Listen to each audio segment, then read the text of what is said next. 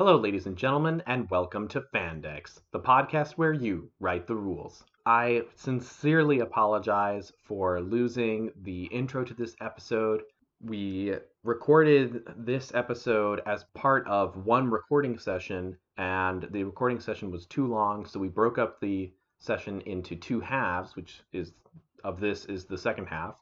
This should be part three, Saga of the Fan. And unfortunately, this episode intro got lost in the confusion of the many re- recordings and re-recordings we attempted. So my apologies. There will be no two truths and a lie segment.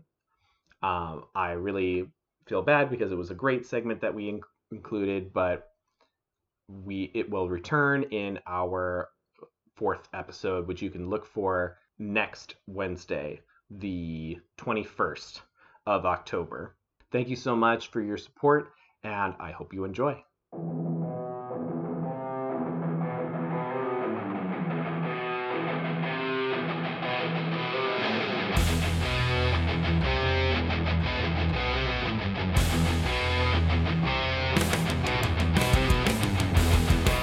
But when I was designing, uh, when I was reviewing whether or not I wanted to change the Space Wolves uh, chapter tactic, Hunters Unleashed, because uh, I thought, you know, with the sup, I didn't know what the supplement would really contain, uh, and I figured, you know, could be whatever, right? Yeah certainly what I was making for you could be whatever, mm-hmm. right? It's that's the whole point of a Fandex is to not restrict yourself.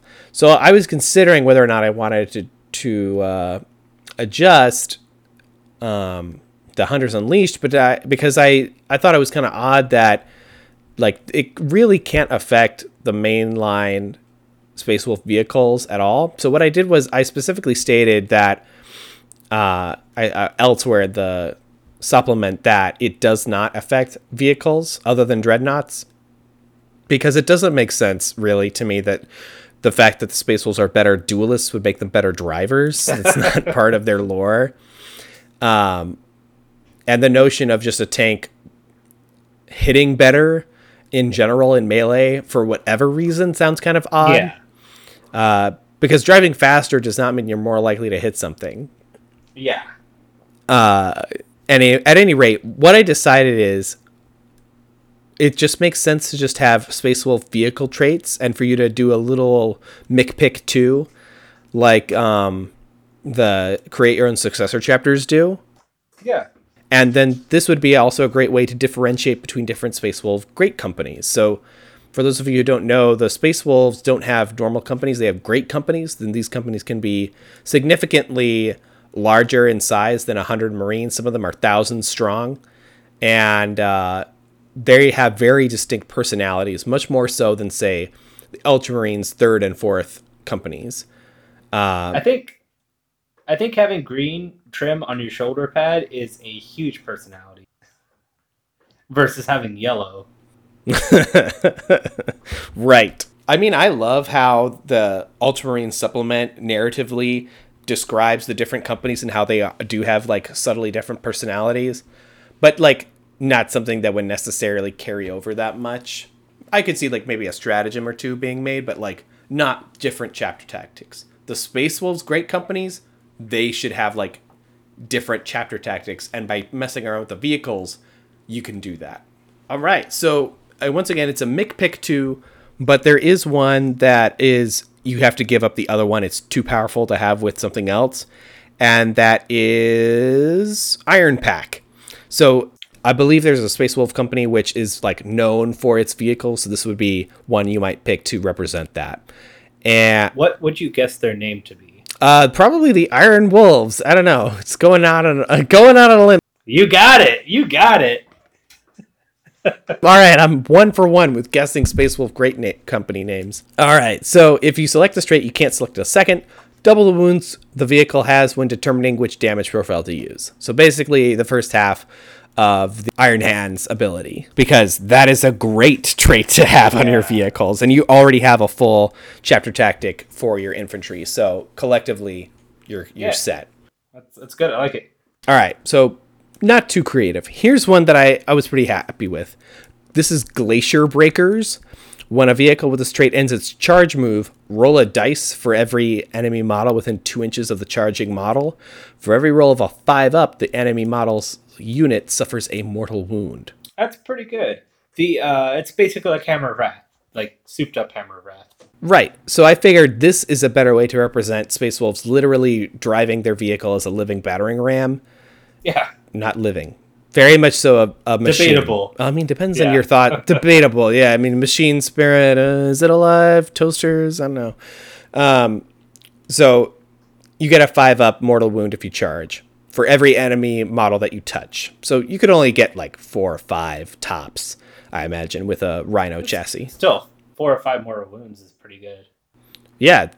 Well, four or five attempts at Yeah, a five up on yeah. a mortal wound. So you'll you'll get a couple, which is sweet because a mortal wound was great. Um, but uh, it shouldn't be too crazy, I'd hope, because you can combine that with something else, like Rapid Outriders. Oh no, never mind. That one is whoops. If you select this trait, you cannot select a second. Have the number of command points you spend rounding up to place vehicles and any embarked units inside strategic reserve. That's pretty good. So obviously that one was made with 9th edition in mind. Uh, I had to go back and edit it. But one you could combine Glacier Breakers with would be Iron Fangs. Vehicles with this trait ignore penalties to hit other than being degraded due to suffering wounds.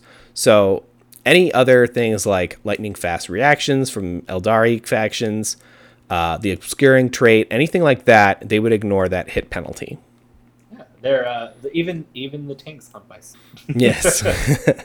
I like to imagine that this is uh, even the most oldest uh, Iron Fang or Long Fangs would be like, you know what? I think I might just drive this one in. Yeah, and then, of course, you have an Iron, uh, you have a Long Fang that's, you know, aiming uh, the twin las cannon on a predator and suddenly found money. Okay. All right, so this next one is Hailstorm Racers. Increase the move characteristic of vehicles with this ability by three inches. that's good. I'll, I'll take that. Yep, plain and Yeah. simple. If you wanted to be tougher, especially against mortal wounds, you could go with runic shielding. And that's it only applies to mortal wounds, and on a five up it's ignored, but you add one to this roll if the mortal wound was caused during a psychic phase.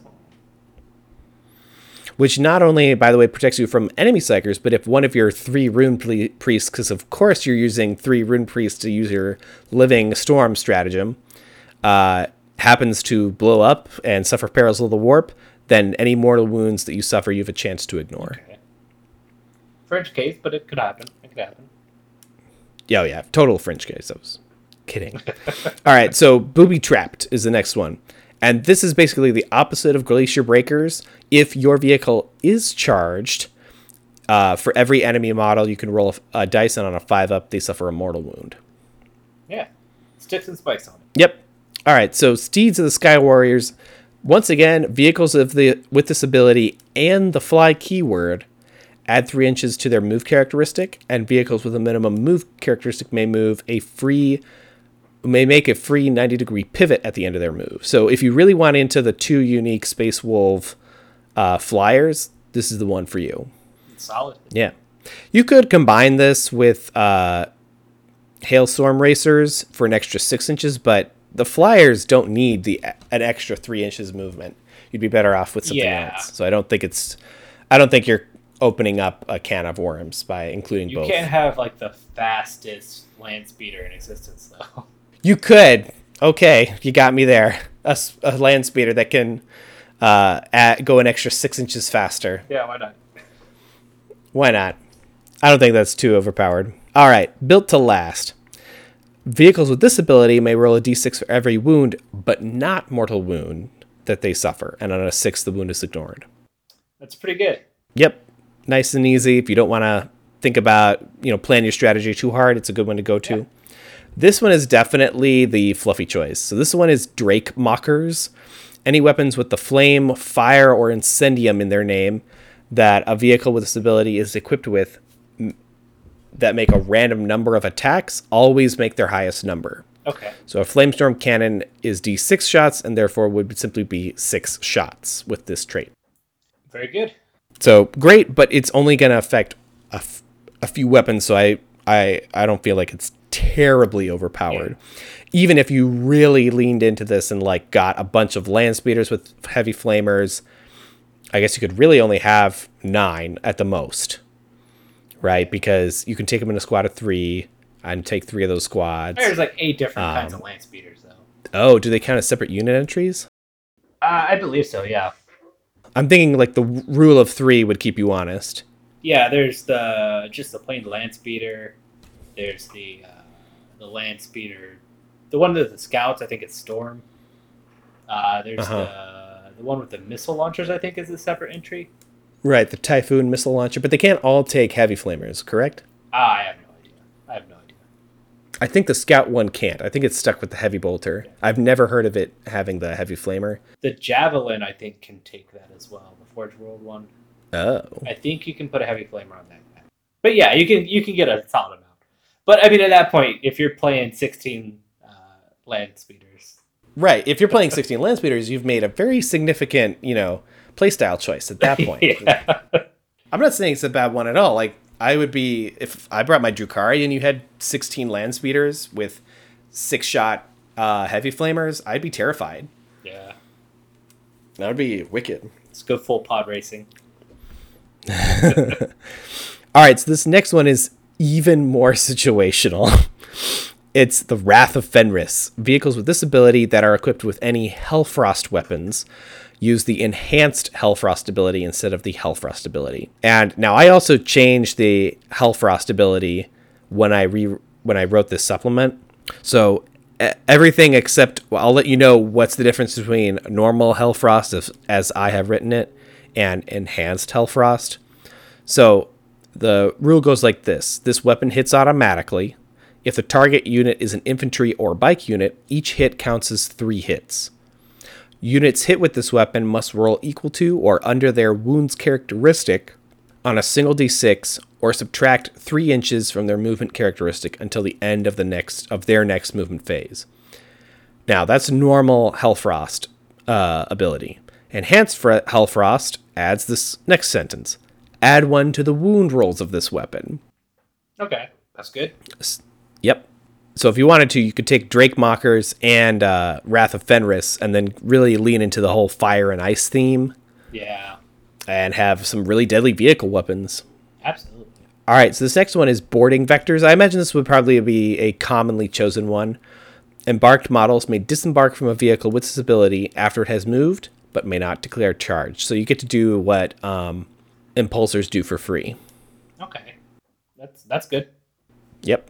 And this next one is the same thing, but for assault. D- drilled assault specialists, units that disembarked from a vehicle earlier this turn with this ability may add two inches to their charge moves for the remainder of the of that turn. So I thought it would be too powerful if you could charge after assaulting, uh, especially with all the many assault units in this army and the assault buffing characters.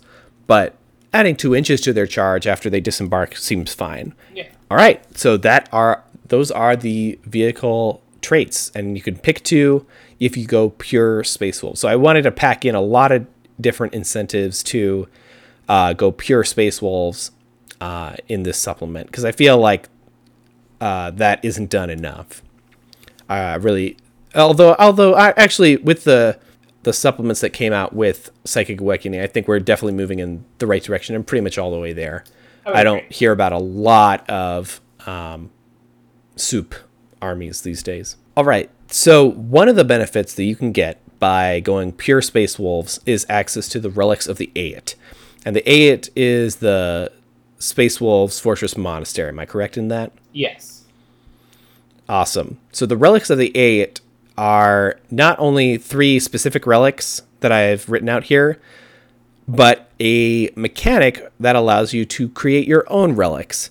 Uh, th- so I didn't give um, them the master crafted stratagem where you can just master craft um, a single weapon and give it plus one damage because I thought like a master crafted weapon is never just plus one damage. Like when a character has like a unique weapon, it's never just this that exact weapon, but plus one damage. You know what I'm saying? Yeah.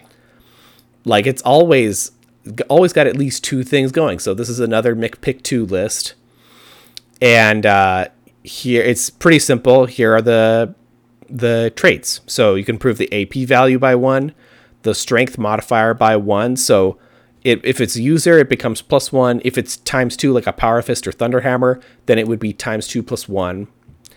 I love that uh, ninth edition specified how to apply these modifiers a little bit better. Yeah. Uh, you can pick one of them as damage characteristic by one, improving it by one. Uh, ignoring any penalties to hit is another one, normally included in the profile. So this is like power fists, chain fists, or thunder hammers. Yeah. So that way you actually are hitting on twos with your, you know, cl- otherwise clunky weapon.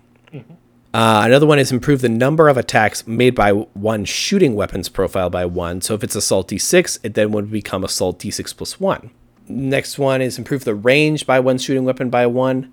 And then you can, the last one is if you have the Hellfrost rule, like for Hellfrost pistols, you can exchange, you can get the Hellfrost, the Relic Hellfrost rule.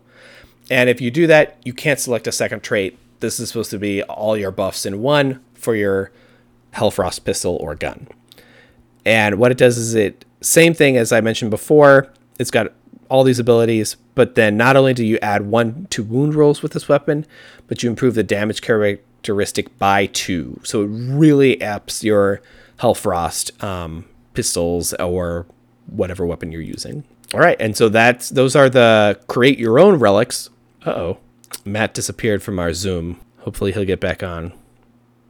And as the saying goes, that's all she wrote. Thank you so much for tuning in. We hope you enjoyed the episode. I apologize for how short and abrupt the transitions were. We will be back to regular programming next week for episode 4 and the final episode of Saga of the Fan. After that, we will be approaching Aeldari, specifically Aspect Warriors. Matt and I will both be coming up with revisions, so it's not just me talking and Matt saying, yeah. Thank you so much. Follow us on social media. We are on Instagram, Facebook, and Twitter. And we hope to have you as a loyal listener again in the future. Thanks again.